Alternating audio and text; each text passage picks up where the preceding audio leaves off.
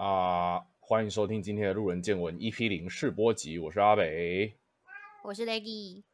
好啦，很酷的，我们两个怎么会凑在一起做这个 podcast 呢？啊，你揪的啊？对，其实其实一直以来本来就蛮想做 podcast 的，但我就觉得说，好像我只有我一个人讲话的话，好像会有点怪怪的，所以我就找人你来问这样。但是你的是我的第一个问的人，我真的哦啊，我就直接答应了，然后就成型了这样。对。然后名字的部分其实想了蛮久的，但说实在，我没有我我好像没有跟你认真讨论过这一件事情，就是这个名字是怎么来的。好像没有哎，你好像直接给我几个选项，但我自己也没什么想法。然后我觉得“路人见闻”这个名字，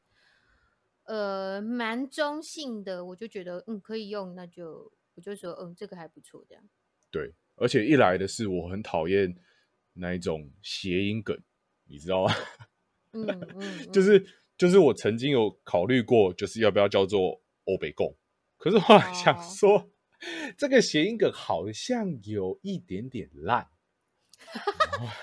可是谐音梗不就是这样吗？就是有些人会觉得说，哦，还还不错，然后就是有些人会觉得有趣，可是不懂，就是没有 get 到那个点的人，就会觉得说，嗯，好像有点尴尬。对，而且我觉得谐音梗这种东西好像比较适合放在笑话上面。我我觉得一比较适合旦放在，槟榔摊上面，对，槟榔摊的名字。我觉得它一一旦放在很震惊的地方，就会变得怪怪的。像有些好不好？我这边再次澄清，有些 YouTube 的名称或者是比如说它的标题或者是 Vlog 的主题之类的，用谐音梗，我自己都觉得嗯，好像有那么一点点怪怪的啊，不知道啊，反正大家就这样。就个人选择，个人选。可是我们这算是很震惊的，就是用途吗 你说？Podcast 算是一个非常就是需要震惊的，嗯，怎么讲？就是命名上要震惊的的那个嘛。我觉得命名上要稍微震惊一点，我自己觉得。哦，对，但毕竟可能就一个礼拜录一次吧，我也不知道。你有打算多久录一次吗？一个礼拜一次有空提前约都可以录啊，对啊也。可以啊。可是我觉得，可是我觉得大家标准可能都不太一样，因为因为像比如说有一些 YouTube 的名称就比较随意一点，就是比如说，哎、你这周要干嘛，或者是就是什么意 思之类的，就是就是他们他们其实会很口语，就是反而我觉得那个跟就是该频道的呃想要营造出来的氛围有关系，就是他们可能想要让大家轻松，哎、就是不要嗯。有空的时候来看看呐、就是差不多就是营造这出这种轻松的氛围，所以取名上也有考量到，就是所以会走这个方向嘛，不太确定，因为我也不是他们，也没听过他们谈这些事情，但我觉得就可能就是个人选择问题这样。对啦，如果是比较嗯欢乐取向一点点的话，好像确实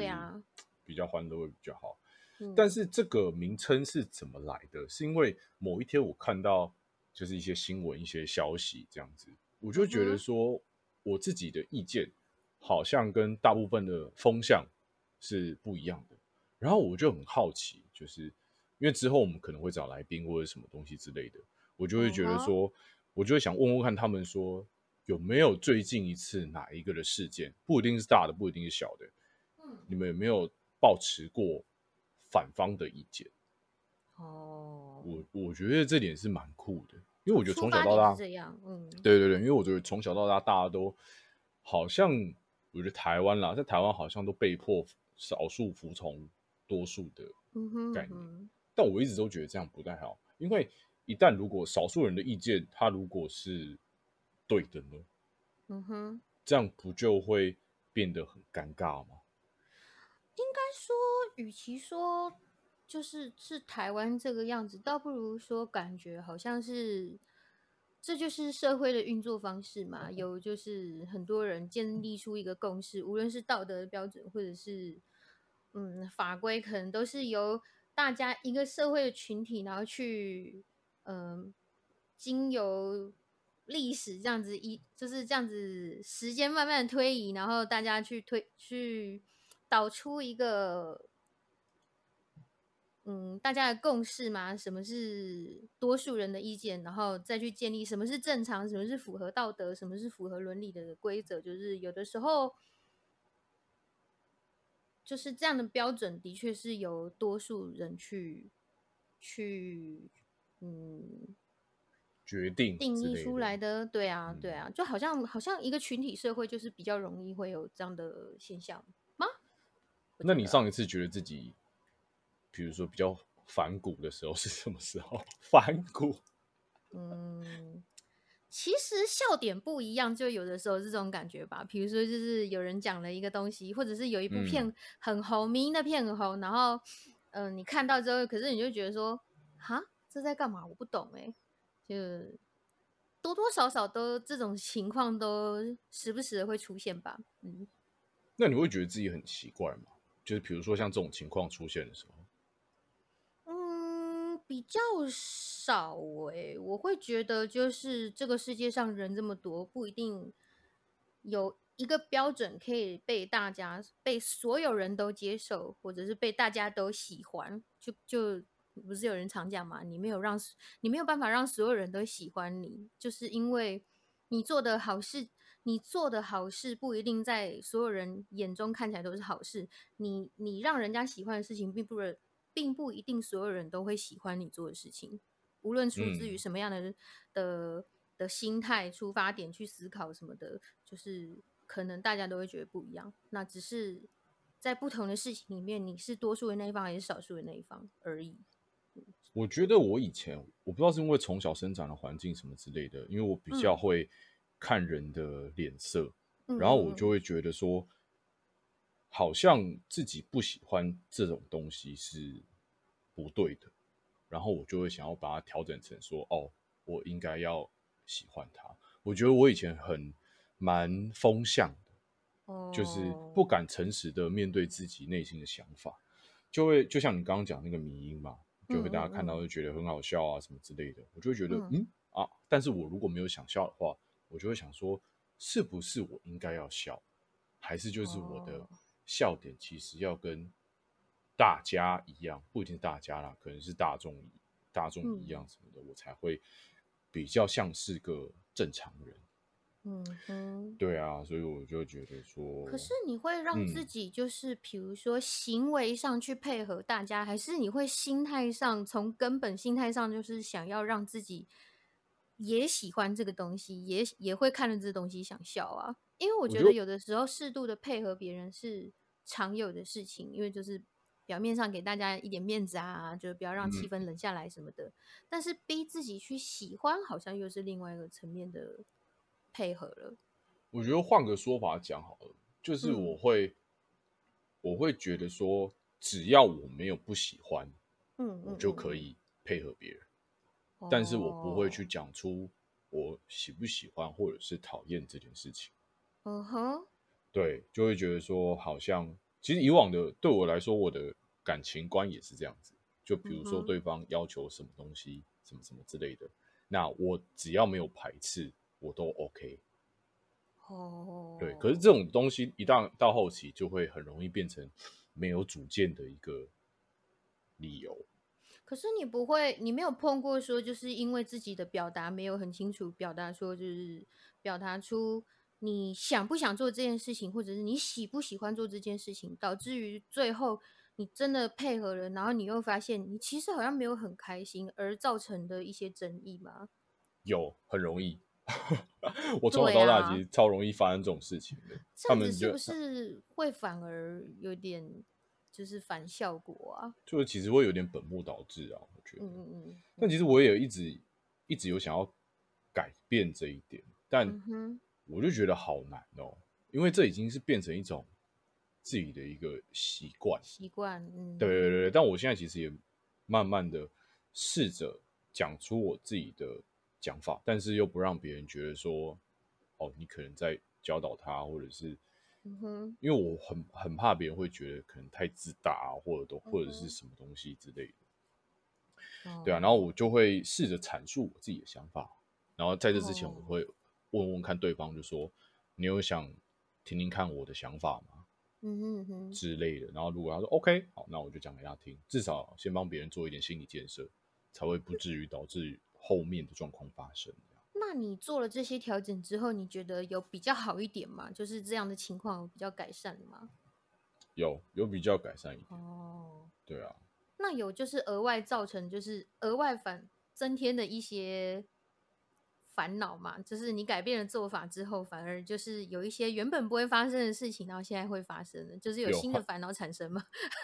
他他们就会觉得说，我好像应该要更主动的讲出我自己的想法跟看法，这样子。是会觉得就是为什么你要一直确认他们的想法？对对对，他们会觉得没有必直接表达要你。自己的想法？这样哦。而且我记得你是不是有跟我讲过，就是我有点太客套了。对对对，哎、我有我有跟你讲过，我以前很因为因为这个客套的行为很有的时候太突然会很怪，就是有一个比较极端的例子，是我高中的时候有一个朋友，就是我们我们我们关系很好，他可能是我高中里面唯二的朋友之一，就是关系真的非常好的这样子。然后，嗯，可是在，比如说，比如说我顺手我们一起走路，我顺手帮他拿个东西好了，他会有一点鞠躬，是说哦。谢谢你，谢谢你，这样子，他会他会非常的有礼貌，就是那一瞬嗯间会让你觉得说，为什么为什么要这么客套这样子？就是我们我们之间的感情有必要到就是还要这么客套吗？之类的，或者是说，就是就是我们我们在吃东西，然后就是他他他就是想吃还是干嘛，就分一些给他，他会他会客套，像是嗯、呃很不熟的人，所以所以嗯所以就是一瞬间你会想说，嗯，干嘛大家都自己人，没差啦，没差，不用这么客套这样子。可是有时候会说出什么，你再这么客套，我扁你哦，这样子。就这，可是我后来是知道，有些人好像就是习惯这样子。没有，我觉得我我的想法是我有点没办法拿捏那一个分寸，嗯，因为我很怕就是突然间的可能每因为每个人的价值观不一样嘛，啊，一旦你突然这样做，如果别人觉得你没有礼貌的话，那怎么办？哦，所以就是不管再怎么熟的朋友，我还是就就就还是会询问或者是什么东西之类的，就有点像是你朋友，但我觉得你朋友有点太夸张了，拿东西 鞠躬什么的，那个真的有点太夸张了，是不会到这。很久以前的事情了啦，他可能现在不会，但是就是他那个时候有说他就是习惯这样子了，嗯，但我没有细问，但就是只能说有些人就是 习惯这样。对啊，那你长大之后还有遇到过像这样子的人吗？可能就是比较，真的你讲客套吗？比较礼貌。可能是我现在也不太会在意这些事情了嘛，因为有礼貌总比没礼貌好，你知道吗？就遇到过哦，太对啊，多没有礼貌的对人，对对，对，就是那一瞬间的不适，其实也也也没有到不适啦，就是那一瞬间就是会觉得，嗯的事情好像就是你也不会放在心上太久，自然而然就不会去过问太多这样。我觉得我们我跟你那个朋友，应该那个时候的那个朋友啊，应该都是有点太在乎其他人的想法了。他是这样的人没错，对啊，就会变得很不做自己。他是一个有一点嗯寂寞的人，他非常重视朋友，他他他有一点嗯呃就是嗯会为了朋友两肋插刀的人。之类，他就是很想很想跟很想留住朋友，然后很想要对朋友很好，然后但是大家一起很好这样子，就是这也没有什么不好的，只是他可能会觉得说，呃，就是不想要有任何让别人不高兴的行为吧。他会不会其实是很享受被需要的感觉啊？嗯，我觉得没有这样子，可是我觉得这就是他，嗯，珍惜朋友跟希望可以一直跟大家很好的方式。嗯嗯嗯，因为像我自己是，我觉得被需要的感觉是很好的，嗯，也嗯可能是我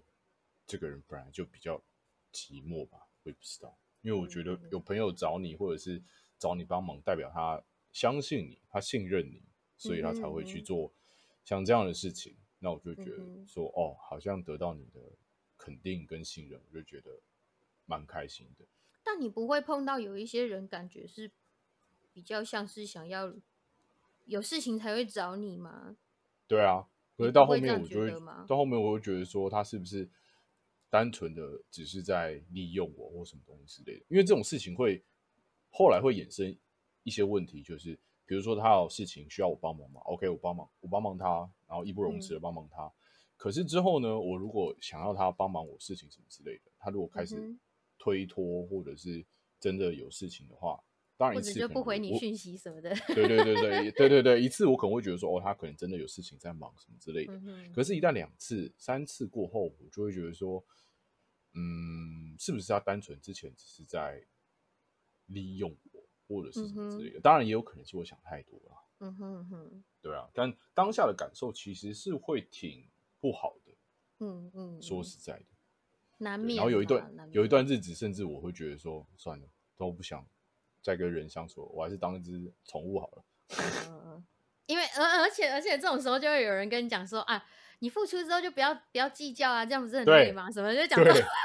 可是可是你自己遇到这种事情的时候，是真的很难不往负面的地方想，就是我啊，怎么这就是一定会有一点遗憾啊，想说啊，怎么会怎么会这样子？嗯，他们都会跟你讲说啊，既然你想要付出了，就不要想要要求有回报啊啊！如果你既然想要有回报，那就不要付出就好了。其实很多道理都是这样，就是你你知道怎么样对自己心态上比较好，或者是你应该要怎么样才会是一个那种高尚的付出，就是不要要求回报，不要期待擅自期待别人会就是需要你的帮助什么的。但是就是道理我们都懂，但是心情很不受影响很难，好不好？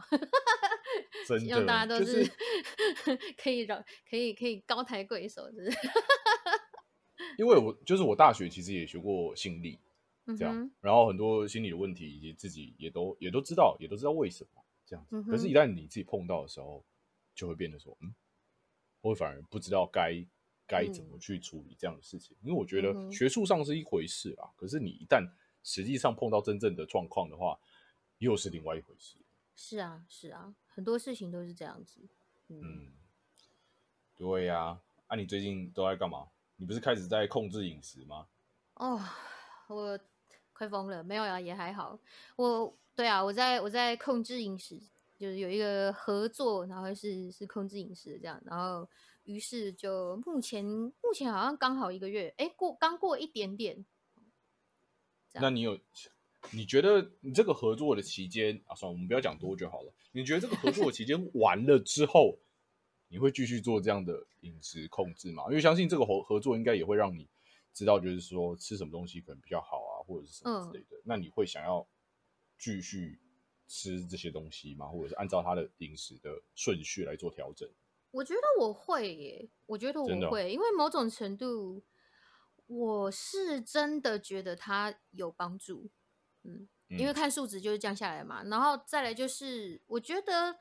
我觉得有一个人来帮，就是你自己，你比如说像像上健身房好了，就是。嗯，你你今天有有请教练，你大概就会知道说你要怎么抓适合你的运动量，然后你要怎么抓组数啊，你要怎么做那个运动啊。我觉得这种专业的课程，就是说今天有一个人会来跟你讲，你要怎么拿捏你一天要吃的营养的量，你要怎么估算，你要什么样的食物应该属于什么东西，那你一天最好摄取多少，或者是你可以怎么样搭配这些东西。你当然可以不需要课程，但是有了课程，你会比较有概念，说，嗯，呃，怎么去拿捏那个什么时候该吃，什么时候该停下来，你什么东西你要控制量吃，你就算吃了之后你要怎么办？就是它就是一个，嗯，让你建立相关知识的机会吗？嗯，因为我觉得找老找老师上课这件嗯事情其实还蛮，也不是老师啊，可能是教练什么之类的，就然后就、啊就觉得还蛮重要的。因为以前我在学营养之前，其实我也都都是在乱吃啊，或什么之类的，什么淀粉、嗯蛋白质、脂质嗯那些之嗯类的，完全没有概念。嗯，可是，一旦学了之后，就会觉得说，其实吃的东西好像真的对人体是有蛮多帮助的，跟真的会改善你所有身体的体质，包含你的可能睡眠，或者是嗯。你的皮肤的状况，什么东西之类的。运动也是啊，运动，嗯，我一开始我之前也有在上健身房的习惯嘛，那我一开始嗯也都是没有请教练，然后都自己那边乱练器材啊、乱拉什么嗯之类的。后来真的下定决心去请了教练课之后，上了好像八堂课吧，大概建嗯立、大大概建立一些基础的概念了之后，然后就嗯会觉得说，哦，好像我之前练的方式都是错的。就一嗯旦建立一些基本的概念之后，好像自己练起来就会慢慢的开始有成就感。对，对啊，我觉得我觉得就是尤其这一段时间，我其实就算没有经过营养师那边，我也看了很多跟运动还有健康健康相关的东西，就是吃的东西啊，然后营养方面关的的的的东西啊，运动啊，瑜伽啊什么的。我觉得你你没有课程，其实你完全也可以自己学。可是，真的你就变成说，你你必须要花，因为我觉得健康跟运动这两方面的资讯其实非常的乱，很就是，然后也有很多的学派，比如说光是减肥的方式，一六八减糖啊、碳循环啊什么，就有非常非常多的方式，你不会。你你要你你相对要做非常非常多的功课，你才会知道自己到底适不适合。跟你可能要去试行一小阵子啊，然后你可能要看很多的运动的影片或者是健康相关的影片，去验证说这个东西这个人讲的是不是对的。他讲的这些就是有没有其他人也说过类似的事情。然后你你要你必须要花很大量的考时间去考究去验证说你可不可以这样子哦，讲他讲的是不是对的？这样，因为资讯真的太多了。而且我觉得营养跟运运动很酷的地方是在于说，它放在每一个不同的人身上都有不同的成效。对，因为每个人的身体状况不一样。对，嗯，所以所以我自己也很常看一些，比如说运动或者是吃有关吃方面的营营养方面的影片什么之类的。然后我自己都会用我学到的东西去想想看，说这种东西到底对我来说。是不是适合的？因为其实很多饮包含减肥，可能有些人要减肥，有些人要增重，那他所面临菜单的不一样。而且其实每个人的体质都差的非常的多。有些人可能吃这些吃这些东西，他会胖，或者是他能够增重。可是有些人可能吃这些东西，他会他的体态会完全的没有变化。嗯嗯，对啊，就是不是不能自己做，但是你相对的就要做更多的功课。不然就是就是你要保护自己嘛，对啊，所以就是，哎，要省钱就要花时间，买东西也是这样，然后不管是任何事情都是这样，多看多看，就算你没有真的要运动，你常看运动的影片，然后看大家是怎么讲的，也会对自己呃建立那些就是知识有一些概念呐，就是有帮助啦，真的。我觉得要多去尝试啊。就是任何东西都要多多去尝试，这样。我最近其实自己也在，也也在尝跨出自己的舒适圈，就是多去做一些不一样的事情，让自己的人生观稍微丰富一点。因为我就活到现在了，好像都还是有点待在自己的舒适圈里面，多去认识一些人，然后或是多去做一些工作。像我现在我自己有个正职嘛，对不对？然后我除了正职之外，我有去那个。果罗院打工就是素了店，这样就兼职 PT，就下班就去那边打工。然后我因为我之前有做过餐饮业，然后很久隔了很久之后再回去做餐饮业，就会有一种很特别的感受，就是会觉得说，哇，好久没有接触到人群的感觉。因为我们做实况也做了一段时间嘛，也好一阵子了，然后实况都一直自己在。murmur 或者是跟观众聊天，但毕竟观众都是在很远的地方，也不是那种面对面的讲话。然后在这么久之后，又碰到人群，就会觉得还蛮酷的。因为其实我一直以来都比起打字啊，我更喜欢讲话聊天的感觉。因为有时候很多的声音的表情啊，还有你脸部的表情，都会造成不同的意思。我就我自己是觉得这样子比较。好啦，当然也遇到很多就是可能比较不礼貌的客人啊，或者什么之类的，但就会觉得说，嗯，好像就是这就是人生的一个经历。这样，虽然这阵子这阵子真的很忙，超忙，我每天工作都超过三个小时，但就觉得哇，蛮充实的。而且因为太久，因为餐饮业要一直站着嘛，太久没有站那么久了，我还站到阿地里阿地里事件发炎，诶，超红。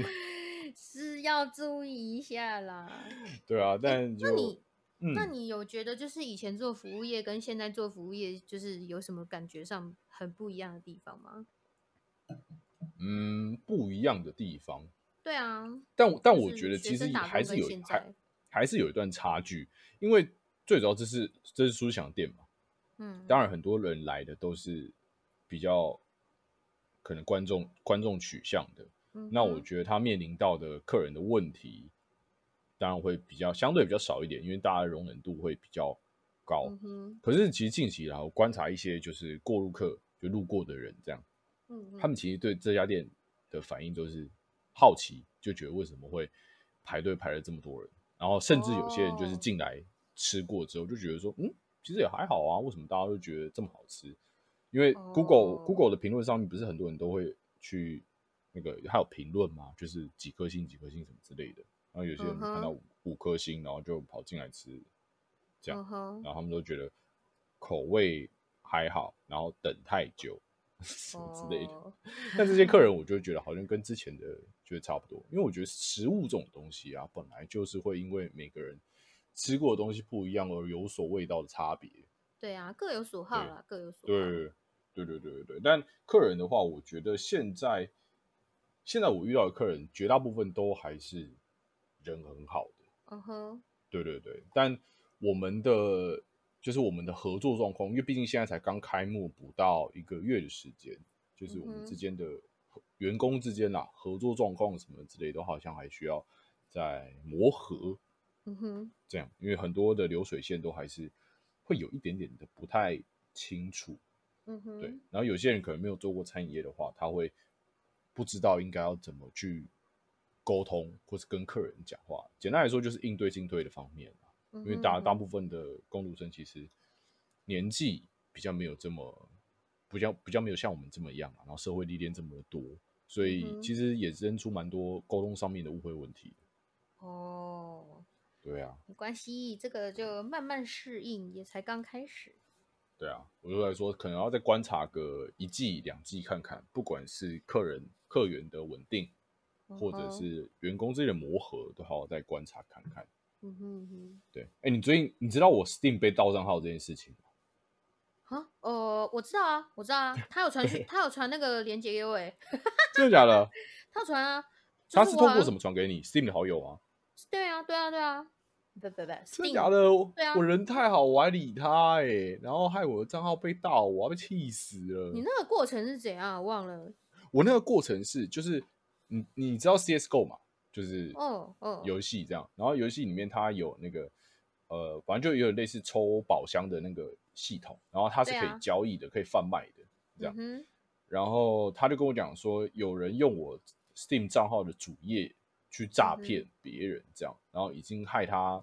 损失了好像三百美金什么之类的。哦。然后他跟我讲说，他已经跟他亲朋好友还有他的不知道谁。然后跟大家讲说要检举我这个账号，这样，我觉得他如果讲一开始的宝箱，我可能还不会觉得怎么样。可是他讲到说他用他叫了很多人去检举我这账号，其实我就蛮担心的，因为我很怕我这个账号可能会被封锁啊，或者是什么东西之类的。那他怎么样，我才不管他嘞。嗯哼。然后他就跟我讲说，他很抱歉，就是造成这件事情，那希望我去跟 Steam 客服讲说。呃，就截图我们对话图片给他说，就是他搞错了这样，然后他也给我一个 Steam 客服的一个 Skype，我觉得这就是我最白痴的一点，Steam 客服怎么可能会用 Skype 去跟我沟通？然后可能当下当下可能是有点慌了吧，然后我就就直接用那个 Skype 去问那个 Steam 客服，然后最扯的是那个 Steam 客服还可以马上回我，然后当下我竟然还没有发现到这一点，想说怎么可能 Steam 客服可以马上回我？屁呀，这样。然后，反正后来的状况就是，那个 Steam 客服教我要怎么样去做啊，什么东西之类的。然后到最后面，他就跟我讲说：“哦，我们可以恢复你的账号，可是你的 Steam 的，因为 Steam 不是有个那个电子钱包吗？对啊。他说你 Steam 的电子钱包里面的东西会先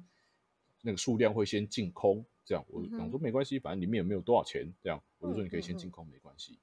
他说，但是他需要有一定的金额才能有。才能我们我们才能办法帮你处理账号，所以你必须要先去买 Steam 的礼物卡，然后到这边我就觉得，嗯，嗯对哦，嗯对哦，为什么要叫我买礼物卡？这样，然后到这一点我才惊觉，就是哇，OK 是诈骗，这样。可能在这之前我已经就是有点进去他给我的网页，因为他给我的网页就是跟 Steam 的那个 Steam Support 是一样的东西，这样，然后我也没有。怀疑我就直接输进去，然后我的账号就就被盗了。哦，对啊，然后后来我就直接去，我就直接把它封锁了，然后去协寻 Steam 的客服。啊，还好我账号是有救回来了，没有问题。嗯，可是他嗯。他他真的很贱，因为我有问，我有我我我有问一些，我有问一些朋友，就是看我 Steam 有没有在线上，然后帮我密他什么之类的。然后后来账号嗯。拿回来之后，我就去看我 Steam 的好友，这样发现他把那些有密他的好友的人全部都封锁，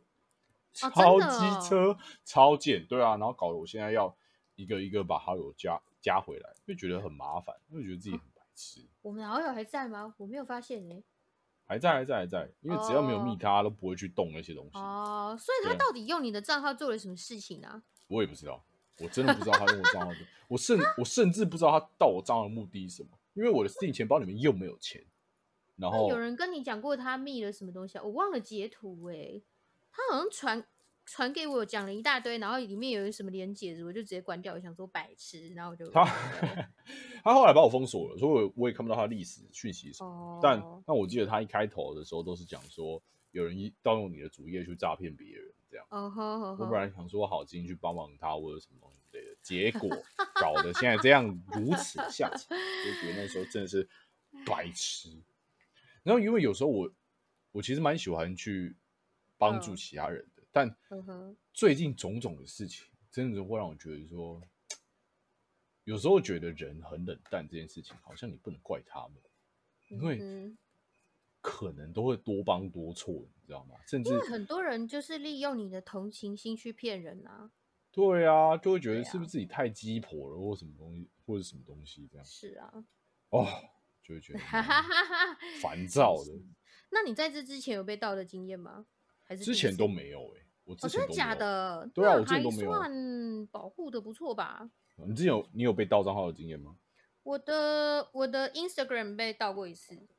然后那个时候被偷被被被盗了之后，PO 了一堆就是奶子的图片。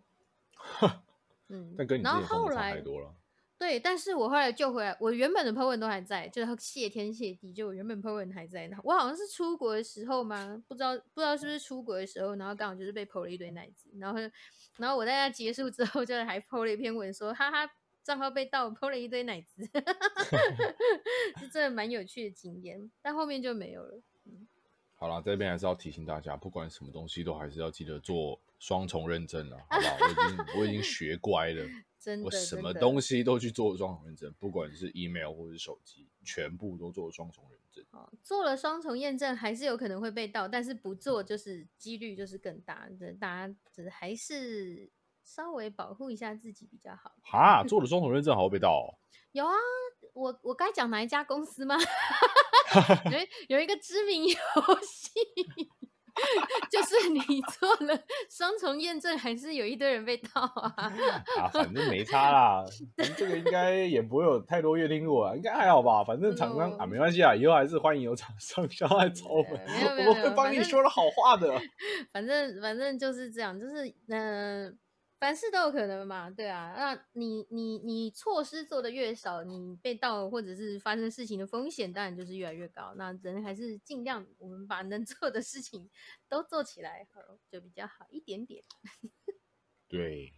唉，反正最近想到这些事情，就觉得嗯，OK，除了忙还很衰，而且我已经哎哎，你你有记得你二十九岁的时候有很衰这件事情？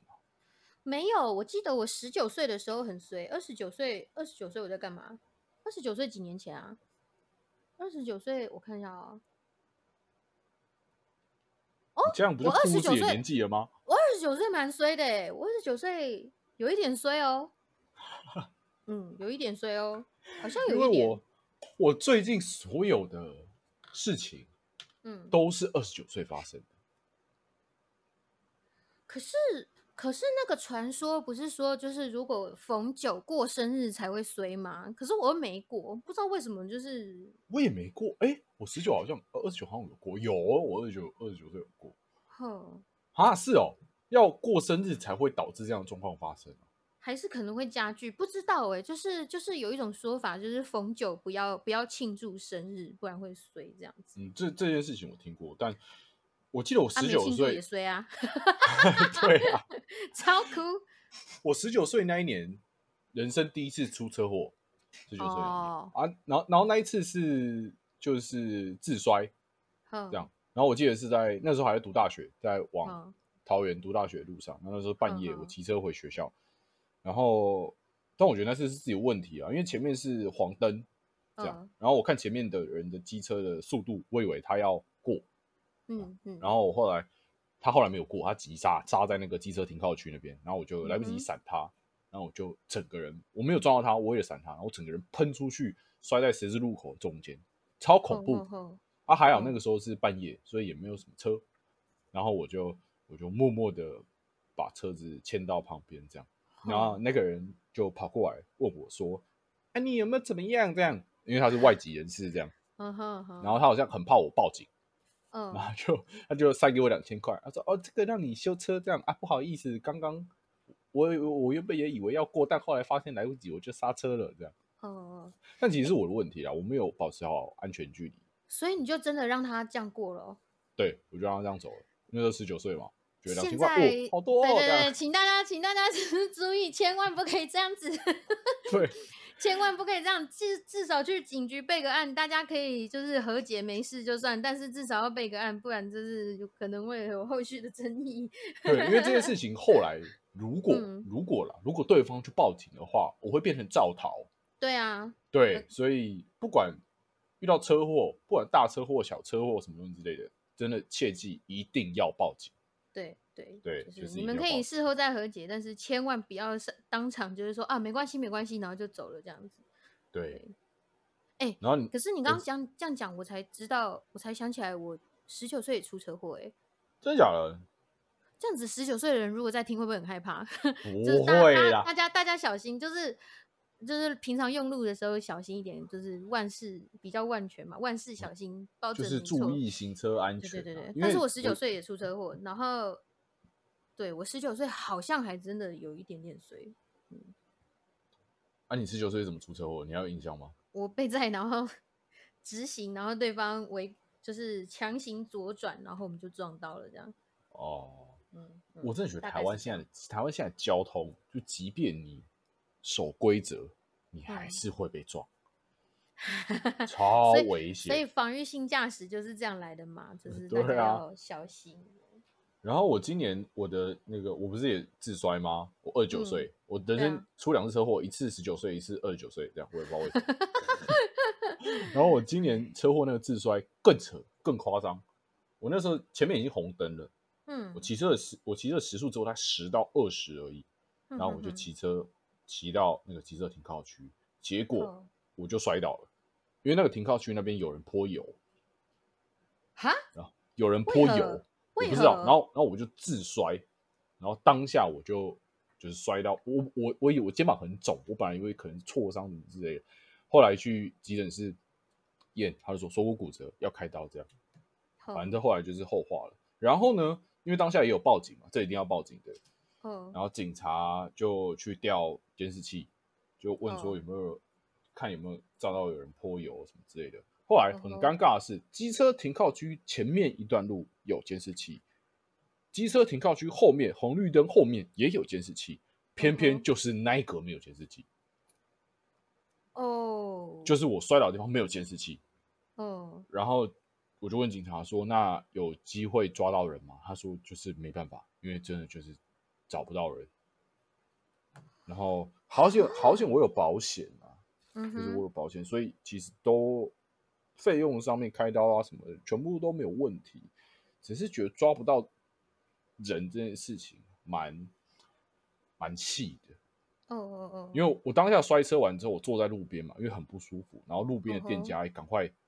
冲出来看我这样。然然后他们就跟我讲说，哦，他们刚刚有看到有人在这边泼东西，这样，然后他嗯们才正要去找那个有个立牌，就是小心路滑立牌，才正要去找那个立牌，跟找找看有没有面粉可以来铺的时候，我就摔倒了，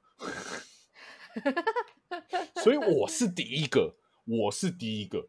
刚好经过这样子，对，刚好经过我是第一个，然后我就当下我就觉得说，Oh my God，也太衰了吧，还摔到锁骨骨折是怎样？哎，可是后来就是你是你有你有你有保保险吗？对啊，我有保保险，哦，所以那后来好一点点这样子。什么骨钉啊什么的，开刀的费用就是都都都可以负担，就都没事这样。那我最近在思索一个问题，就是我到底要不要把骨钉拿出来？诶，可以不拿吗？因为骨钉它就是在肩膀锁骨这个地方，要帮你固定嘛。然后医生的医生的建议是说，其实你可以选择拿或不拿，但是因为你会有异物感，就是你会觉得那个东西一直那边一直有一个东西在这样。可是如果你要拿的话，就是你还要再全身麻醉一次，然后把骨钉取出来，嗯哼，这样才可以。那当然也可以选择不拿啊。然后我现在我的锁骨超凸，我的锁骨感觉可以装一壶水，你知道吗？它可以叠一叠十元硬币。啊，对啊，锁骨很凸啊。可是这样看起来不是显瘦吗？这拍谁女就是 思那个思维，显瘦是怎对啊？看起来是不是？可是这样看起来是有点显瘦，就是因为你锁骨很凸这样子。我 我应该也不用再瘦啊，了也吧？是啦，也是啦，你不需要，最近我最近真的很瘦、因为你吃很少啊。欸。啊，对我啊，我有听你的话，我有尽量每天都吃两餐，但真的有时候还是就是会会吃不到，甚至会 不想吃。哦，因为我身体的我身体的关系啊，我有去我有在吃药啊，那个药的副嗯作用会导致于就是我头晕想吐这样。嗯，然后加上最近，呃，可能心情比较一般般，没有到特别好，所以在这样，然后因为药物副作用的加成之下，我进食的量变得偏少，跟以前比起来了，嗯哼嗯哼对啊，然后就这样，因为我基带比较高，嗯哼，然后就这样不停的瘦下去。不过现在现在已经是有维持了，现在我在想应该是差不多六二六三啦左嗯右，对，但我还是有想要再变胖一点点。嗯嗯，因为很多人看到我嗯，对啊，对，不然不然很多人都看到我就说，我觉得你在展示道上面看起来比较胖，但是你本人看起来超瘦，因为拍照显胖啊。是吗？拍照显胖，你知道，你知道，就是有一些就是影星啊、明星啊，就是模嗯特儿啊，他们一他们要在就是照片上面看起来好看，可是实际上他们看起来都超级超级瘦，就是因为就是摄影机会跟跟相机有，就是实际上照出来会会让你看起来再胖一点点。现在的技术这么的发达，难道没有办法照出就是跟你现实中眼睛看起来一模一样的人或照片吗？嗯，我觉得可能跟打光也有关系，当然角度也有关系。可是就是就是，就像就像你在舞台上面，你可能化了妆，你要看起来漂亮，就是实际上在台下，然后日光灯这样照下，你可能化的妆要超浓，对不对？嗯，因为因为相机会吃妆，然后然后舞台上的灯光也会吃妆，所以所以实际上你要化妆要到超浓，你看起来在舞台上在舞台上面看起来才不会，比如说眉毛不见啊，还是干嘛？我觉得我觉得体型可能也会因为就是光啊跟摄影机就是有一点影响，这样我觉得啦那时候那时候我们舞台剧 那 那时候我们舞台剧演出的时候，他把我画的超浓，很像对啊对什么啊东西一样。他们就是说哦不行不行，你这个要画，因为你这个如果不画，你灯打下来，你的脸就是平的，那对什么东西都看不见。对你一定要打鼻影，跟你眉毛要画超浓，不然那光打下来，你的皮肤会反光嘛，然后你的眉毛就会不见，你看起来就会很可怕，所以就没办法。原来那个东西叫做鼻影哦。就就对啊，你你一定要打一点轮廓啦，不然你的脸就会超白。你有看过一些人化妆，然后把自己的脸打的超白，然后又没有，就是看起来脸会变平嘛？你可能要看人家的上妆步骤，就是有些人上完粉底的那一瞬间，脸会整个变平的，没有阴影，然后脸哦看起来就会变大，所以你就相对就是你你在你在强光之下，或者是在镜头前，你就会要上一些。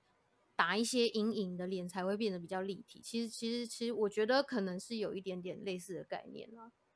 那个时候观众问我说：“哦，我记得他帮我化妆啊，这样，然后我记得他帮我脸上涂黑黑的，我不知道那是什么，这样，全部人听到快气死，说 那个应该是在打阴影。我说为什么要打阴影？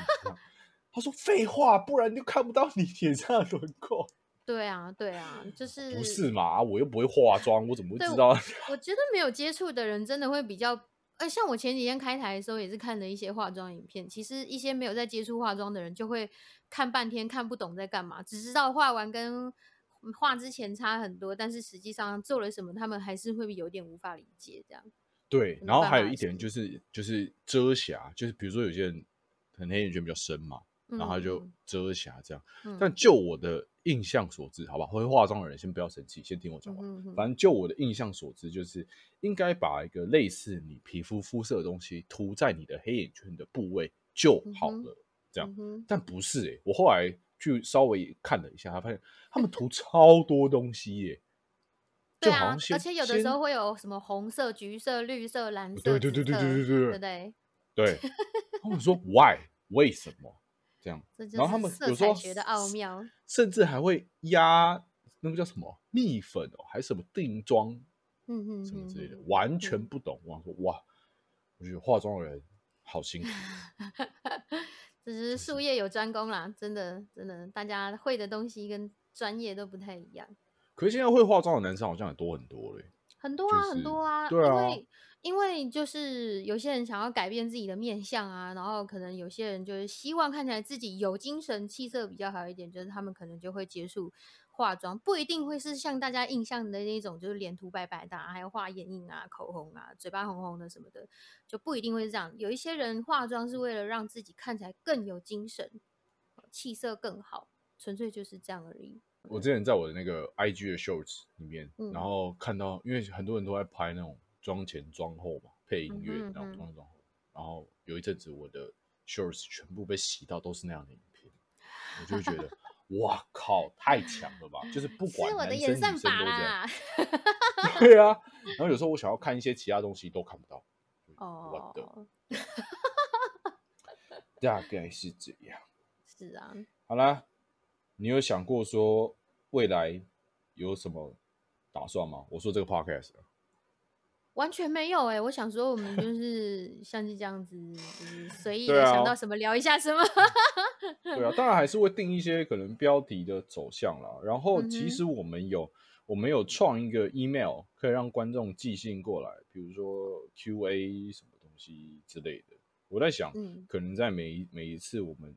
闲聊过后，我们可以录一点观众问题或 Q&A 什么之类来回答，嗯，来填或充或者是有一些很有趣的，当做那一期的主题也不错啊。啊，对对对，嗯真的。然后我们以后也可能会找来宾，不过不嗯确定会找谁。而且我的我的来宾的取向比较偏向不是我们这个圈子的，嗯哼，就甚至是我们各自的朋友，我也觉得 OK。嗯哼，比如，说你找你的朋友，可是他可能完全不是这个圈子的，嗯哼，这样，然后聊他的可能经历啊，或什么东西之类的。像像我对于有一种职业就觉得很有兴趣，我不知道你们认识的，就是宠物沟通师。嗯哼，对，我知道。如果如果有宠物沟通师的人想要自荐的，欢迎寄信到我们的 email。我觉得很酷欸诶，你不觉得吗？你你有觉得你有很很有兴趣的职业的人吗？我觉得很有兴趣的职业的人哦，对。我好像没有特别想过这个问题耶。我之前很喜欢看一种节目，就是他哦会去访问各个的职人，嗯哼，比如说做那一种，因为我家住在三峡嘛，三峡旁边就是莺嗯。歌，这样莺歌就是著名就是陶土嘛，有有一种嗯哼。职人是专门用那个陶土做碗的，他把它烧陶之后嗯哼。做碗，那我就觉得嗯哼。很酷，而且我真的很佩服，就日本也很多这样的职人，我真的很佩服同一件事情可以做二三十年的人，哦，我觉得他们超强超厉害，然后我觉得也许我们这一行也会做二三十年啊，我不知道欸。也也有这样可能性，但是我们这一行的面向比较多。是，对啊，像日本也有很多那种寿司师傅，一做也就是三四十年、四五十年这样，可他们一生就是在钻研这件事情，包含可能嗯鱼肉的温度、饭的温度、触饭的比例什么之类的，我都觉得怎么这么厉害。嗯哼嗯这样，然后，对，这就大概是我们频道未来的走向这样。然后好，跟大家提供我们的 email 账号，让大家你会在？哪里啊？你会放在哪里？我会用讲的，让他们自己记，哦或者在我们的简介简 介之内也看得到。哎呀，不知道反正我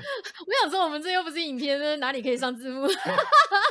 反正你看下面小编帮我们，就是剪辑师帮我们上字幕哈，我们就是投到这个信箱，嗯这样子。啊，剪辑剪辑师就是我本人，好不好？我自己还是会稍微再修剪一下内容，但这边还是可以稍微跟大家讲一下我们的信箱。我们的信箱就是呃 Stranger Thought 二零二三小老鼠 gmail.com，然后是 S T R A N G E R T H O U G H T 二零二三小老鼠 gmail.com。有任何问题的，或是有任何有趣事情想分享的，欢迎寄信到我们这个信箱，包含可能有厂商想要业配的，欢迎寄信到我们信箱，我们都可以 再来信再询问。好啦，以上这一集就是路人见闻的第一集 EP 零试播集。我们目前还没有确定说要不要一个礼拜上一集，或是两个礼拜上一集之类，不知道，反正就是嗯会持续的做下去。这样，嗯好啦，谢谢大家今天的收听，那就这样啦，大家拜拜。大家拜拜。